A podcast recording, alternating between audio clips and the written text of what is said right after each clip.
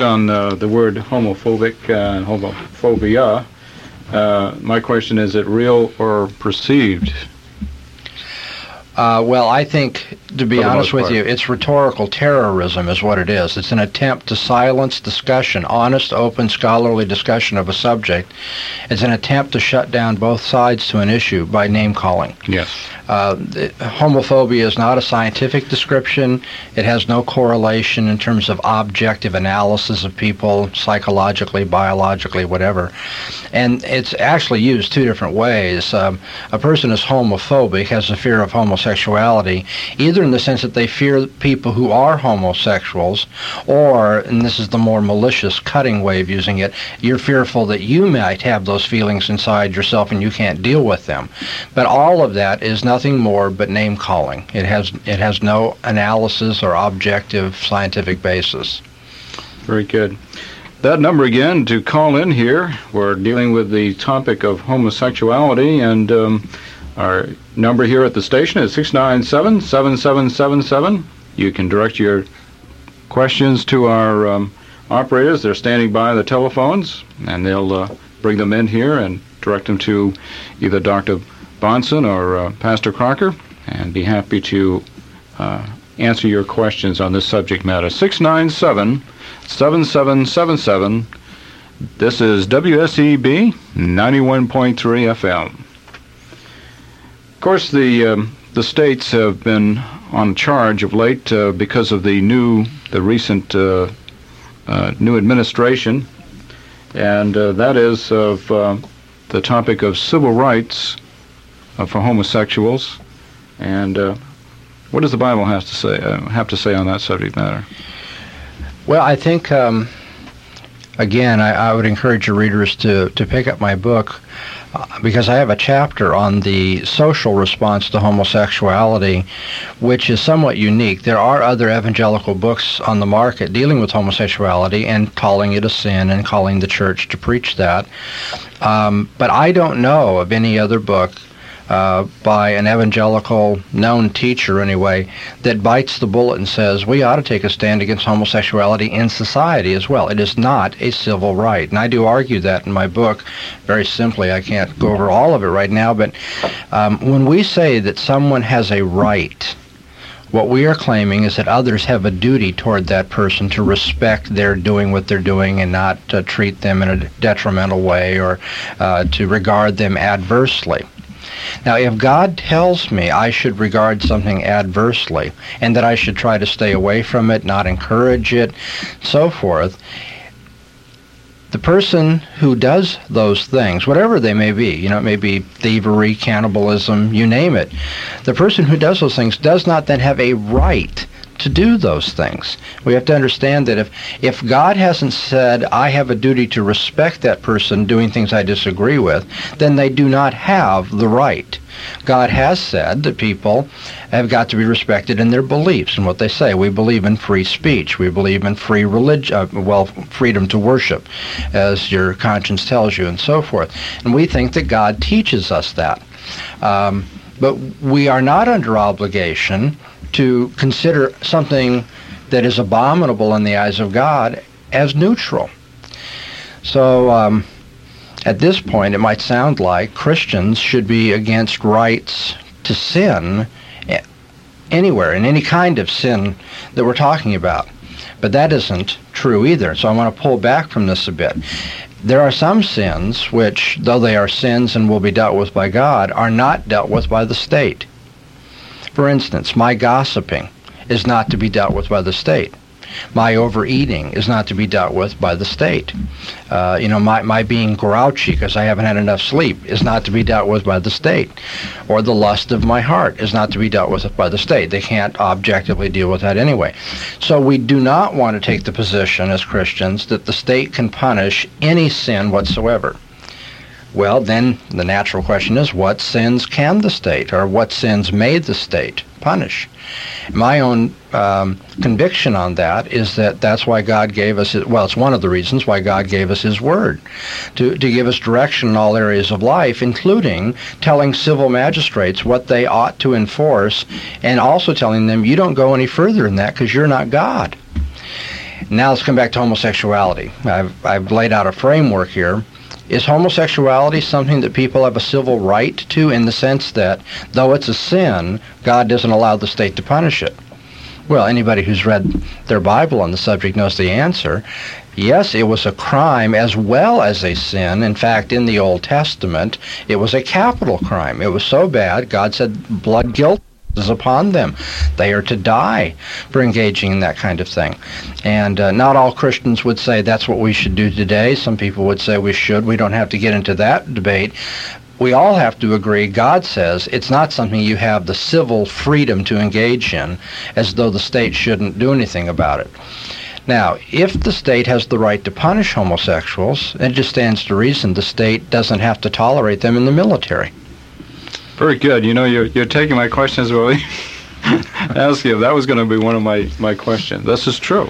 Absolutely. In the same way, if, um, I'm, I'm not trying to do this as a, a rhetorical trick and just liken homosexuals to something uh, that people find um, disgusting.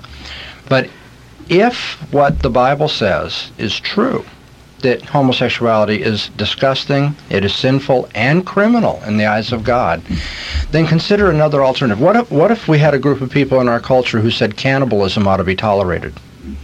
Now, we're not saying that you have to have those dietary preferences, but if um, if people are willing to uh, give permission to have their cadavers sold after death, you know, we're not talking about murdering people to eat their bodies, but you know, going to the morgue and buying a body so that you can have dinner for the next you know, few weeks, whatever. People might argue we have a civil right. You can't restrict our freedom on that. Now, what would even the non-Christian public say about that? They say you don't have a right to do things which are considered abhorrent or criminal in our culture. Now, if somebody who was a cannibal went and wanted to sign up for the military and was very bold about it and said, look, I'm a cannibal and I'm a good American and I can serve the military well and so forth, I don't even think unbelievers would have difficulty saying, no, this person shouldn't serve. Now, by using that kind of analogy or illustration, maybe it helps the unbeliever to some degree understand why the Christian takes the position he or she does. Mm-hmm. Because from our standpoint, the same repulsion, moral repulsion, not just aesthetic or personal, right. the same moral repulsion they feel toward cannibalism, we feel um, toward homosexuality, and we think God's Word teaches that. Now, so if we feel that way, then we're obviously not going to support homosexuals in the military. You know what I find uh, interesting, and that is going back to the foundations are, of our country, and we look at the Word of God was our foundational block, and uh, we set up our laws on God's laws. That's right. And so we've gone, you know, the pendulum has swung the other way. We're so far removed from that now, or pretty close to it, that we've uh, just totally ignored or forgotten. Um, those are our building blocks. Those are our guidelines, and uh, we've listened to uh, the secular press and, and the liberals out there to just say, you know, don't don't believe that. Uh, this is uh, new age thinking here. You know, we, we need to go in this direction yeah, now. Well, actually, John, the hostility toward biblical laws is so great that I actually know people who say explicitly, we have the freedom to have any laws we want, except laws that are taken from the Bible. You know, you, you can have laws which are outside the Bible, you can have laws which are against the Bible, but you cannot have laws that are taken from the Bible. Well, of course, in a free country, you should be able to have any laws you want. And if enough people got together and agreed with biblical law, we should be able to have that be the law of the land. That's right. Which it has been for years and years, and we're just now eroding, you know, taking it away slowly but surely. We have uh, the telephones have been ringing uh, just a few minutes ago, and that's good. Our number here is 697-7777 if you have a question concerning the topic of homosexuality, and we're looking at it from a biblical view. We have Dr. Bahnsen here and also Pastor Crocker from the First Presbyterian Church of Northport, and I'd be glad to answer your questions concerning this subject matter. Well, we have our first question, I believe, coming in. Uh, uh, yeah, there may be a little bit of difficulty in deciphering it. Deciphering? We have um, we have a caller, um, a veteran from World War II, who was discharged and has a certified disability, but is not allowed benefits for it. And I think the question is if homosexuals are allowed in the service, how will that affect um, uh, illnesses that may be connected, uh, economic impact, and, and that sort of thing? Um, Interesting. I do think uh, we want we want to be fair, you know, to our opponents and so forth. I do think that the people who are campaigning for homosexuals to be allowed in the military are not campaigning for people that are infected with AIDS, for instance, be they heterosexual or homosexual. I mean, these people would say homosexuality is one thing, but if you've got a you know certified uh, illness that is going to be uh, contaminating others and so forth, or if you have that, we don't want to have you come in and then we have to cover your insurance benefits and medical treatment and so forth. They would probably take that position. I, I think I have to say that in answer to this caller. Um, Do you think, Dr. Bahnsen, that uh, if, if it goes the way Mr. Clinton wants it to go, that uh, they'll make this um, this uh, point here of reference that perhaps we can take homosexuals in, but if you don't uh, if you don't clear our testing, our medical testing, if you have HIV, for example, um, I'm sorry, but you know it's just like anybody else that has a problem. We have to turn them away. Do you think that's what they're going to use for a rule of thumb here? Well, I think they will say that in order to sell the policy to the American public, so that we don't have the fears and yeah. and uh, so forth. We're being cautious. They're trying to tell us, and uh, to that, I one want to say they probably are sincere. They don't want to you know load down the military with medical problems problems. Uh, we have enough difficulties economically right now. But my own feeling is if you know anything about the AIDS virus, you realize that uh, it's really a gamble when you say this person's gone through testing so we can be sure that he's allowed in. It's a gamble for two reasons. One, because you can test negatively for um, HIV at one point and then a few weeks later test positively even though you've had no other sexual contact and so forth. Because who knows when it's going to become evident in the system. Secondly if it's an active homosexual and we know that's the highest risk group for gaining or uh, contracting the HIV virus. A person who is accepted in who doesn't have HIV gives you no assurance because of his lifestyle that he's not going to contract it or she eventually. And so um, that's why I say it's it, it, it's a gamble. It's just not going to. Plus, people have not. I, I haven't seen any talk show host bring this up, but this is, in my way of thinking, going to be the real issue if benefits are available to people who are homosexuals and they are protected in a way that others aren't. I mean, we want to make sure there's no discrimination. What actually happens is homosexuals get better treatment than those who are not. If someone in the military comes down with a disease, AIDS or not, I mean, the point is, if, if he or she knows, they're not going to question me for fear of a discrimination suit. What's going to keep people from saying, I'm a homosexual, even though they are not? Now, granted, it's hard for us as Christians to imagine that because I wouldn't ever want people to think I am a homosexual. But you have to understand when you're dealing with a political system, people learn how to manipulate the system. That's absolutely correct. And if they don't have any integrity, they say, look, I'm going to be better off going and telling them I'm a homosexual. Now, if, if there were hiring quotas and Native American Indians had to be preferred at a particular plant for hiring, and let's say there's five openings and 50 applicants. Now, don't you think one of the applicants is going to cross his mind, maybe even be something he goes in? he says, I, I claim that as my heritage. I can't prove it, but I claim it as my heritage. In the same, see, that's why we shouldn't give rights to people in light of lifestyle and things they can choose to do. Rights are granted in virtue of their humanity, or if you believe in racial discrimination rights or rights against that. There are things that it's not a matter of choice. A person is or is not, you know, a, a black person or a Caucasian or Oriental, what have you. But in case of homosexuality, a person can be, I choose to be a homosexual today. I don't choose to be so tomorrow. Today it's politically expedient. Tomorrow it's not. This is something we don't want to get into.